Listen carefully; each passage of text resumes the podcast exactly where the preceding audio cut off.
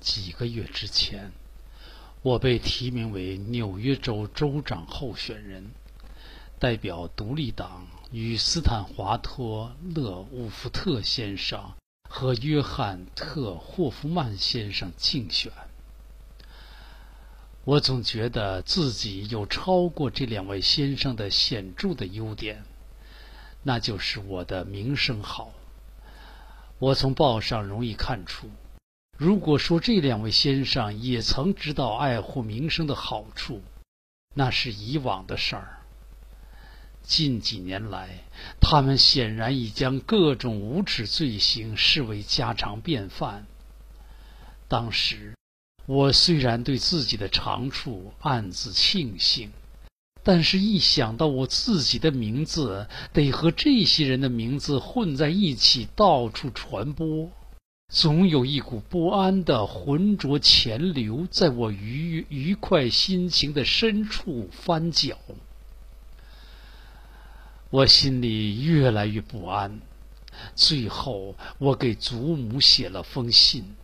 把这件事告诉他，他很快给我回了信，而且信写得很严峻。他说：“你生平没有做过一件对不起人的事儿，一件也没有做过。你看看报纸吧。”一看就会明白，伍福特和霍夫曼先生是一种什么样子的人。然后再看你愿不愿意把自己降低到他们那样的水平，跟他们一起竞选。这也正是我的想法。那晚我一夜没合眼，但我毕竟不能打退堂鼓，我已经完全卷进去了，只好战斗下去。当我一边吃早饭，一边无精打采的翻阅报纸时，看到这样一段消息，说实在话，我以前还从来没有这样惊慌失措过。伪证罪，那就是一八六三年，在交趾支那的瓦卡瓦克，有三十四名证人证明马克吐温先生犯有伪证罪，企图侵占一小块香蕉种植地。那是当地一位穷寡妇和她那群孤儿靠着活命的唯一资源。现在，马克吐温先生既然在众人面前出来竞选州长，那么他或许可以屈尊解释一下如下事情的经过。图温先生，不管是对自己，或是对要求投票选举他的伟大人民，都有责任澄清此事的真相。他愿意这样做吗？我当时惊愕不已，既有这样一种残酷无情的指控。我从来就没有到过交趾之那，我从来没听说过什么瓦卡瓦克，我也不知道什么香蕉种植地，正如我不知道什么是袋鼠一样。我不知道要怎么办才好，我简直要发疯了，却又毫无办法。那一天。我什么事情也没做，就让日子白白溜过去了。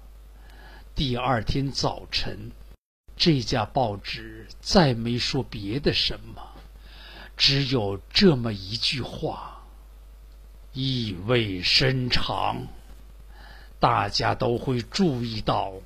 普温先生对交趾支那那伪证案一事一直发人深省的保持缄默。接着是《新闻报》登了这样一段话：需要查清。是否请新州长候选人向急于等着要投他票的同胞们解释一下以下一件小事儿？那就是土温先生在蒙大纳州野营时，与他住在同一帐篷的伙伴经常丢失小东西。后来这些东西一件不少的都从土温先生身上或箱子里发现了。大家为他着想，不得不对他进行友好的告诫，在他身上涂满柏油，沾上羽毛，叫他做木杠，把他撵出去，并劝告他让出铺位。从此别再回来。他愿意解释这件事儿吗？难道还有比这种控告用心更加险恶的吗？我这一辈子根本就没有到过蒙大纳州啊！于是。我开始变得一拿起报纸就有些提心吊胆起来，正如同你想睡觉时拿起一床毯子，可总是不放心，生怕那里面有条蛇似的。有一天，我看到这么一段消息：谎言已被揭穿。根据五方卫区的密凯尔·奥弗拉纳根先生、华托街的杰特·彭斯先生和约翰·艾伦先生三位的宣誓证书，现已证实，马克·吐温先生曾恶毒声称我们尊贵的领袖约翰·特霍夫曼的祖父曾因拦路抢劫而被处绞刑一说。纯属粗暴无理之谎言，毫无事实根据。他毁谤亡人，以蓝言玷污其美名，用这种下流手段来达到政治上的成功，使有道德之人甚为沮丧。当我们想到这一卑劣谎言必然会使死者无辜的亲友蒙受极大悲痛时，几乎要被迫煽动起被伤害和被侮辱的公众，立即对诽谤者施以非法的报复。但是我们不这样，还是让他去因受良心谴责而感到痛苦吧。最后这句巧妙的话很起作用。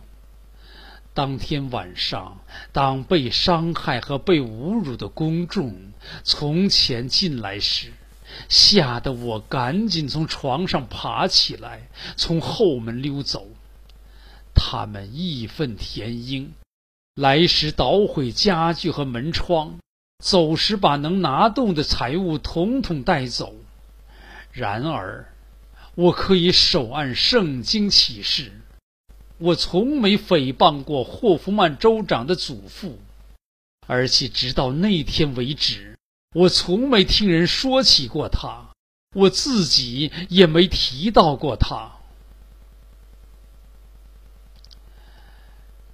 引起我注意的下一篇报上的文章是下面这段：好个候选人，马克·吐温先生。原定于昨晚独立党民众大会上做一次损伤对方的演说，却未履行其义务。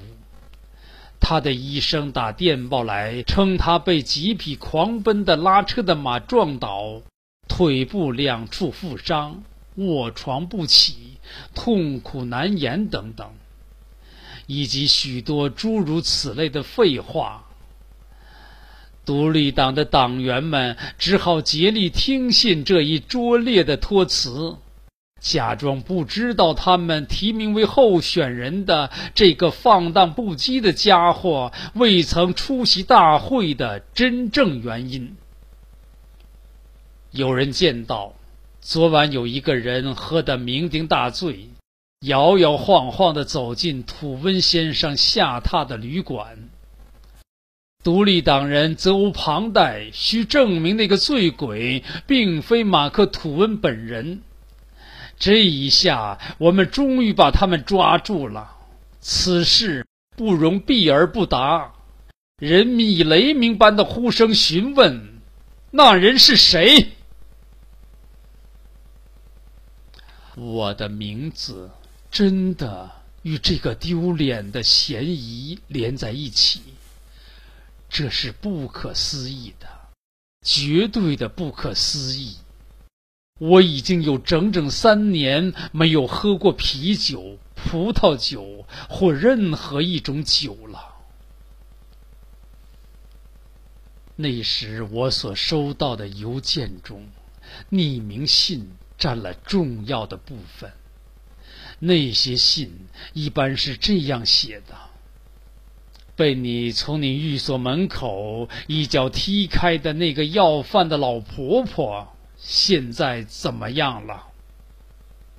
好管闲事者也有这样写的：你干的一些事儿，除我之外没人知道。你最好拿出几块钱来孝敬鄙人，不然报上有你好看的。惹不起，大致就是这类内容。如果还想听，我可以继续引用下去，直到使读者恶心。不久，共和党的主要报纸宣判我犯了大规模的贿赂罪，而民主党最主要的报纸。则把一桩大肆渲染敲诈案件硬栽在我头上。这时候，舆论哗然，纷纷要我答复所有对我提出的一些可怕的指控。这就使得我们党的报刊主编和领袖们都说：我如果再沉默不语。我的政治生命就要给毁了，好像要使他们的控诉更为迫切似的。就在第二天，一家报纸登了这样一段话：明察此人，独立党这位候选人至今默不吭声，因为他不敢说话。对他的每条控告都有证据，并且那种足以说明问题的沉默一再承认了他的罪状。现在他永远翻不了案了。独立党的党员们，看看你们这位候选人吧，看看这位声名狼藉的伪证犯，这位蒙大纳的小偷，这位拐尸犯，好好看一看。你们这个具体化的酒疯子，你们这位肮脏的贿赂犯，你们这位令人恶心的讹诈犯，你们盯住他，好好看一看，好好想一想，这个家伙犯下了这么可怕的罪行，得了这么一连串倒霉的称号，而且一条也不敢予以否认。看你们是否还愿意把自己公正的选票投给他？我无法摆脱这种困境，只得身怀耻辱，准备着手答复那一大堆毫无根据的指控和卑鄙下流的谎言。但是我始终没有完成这个任务。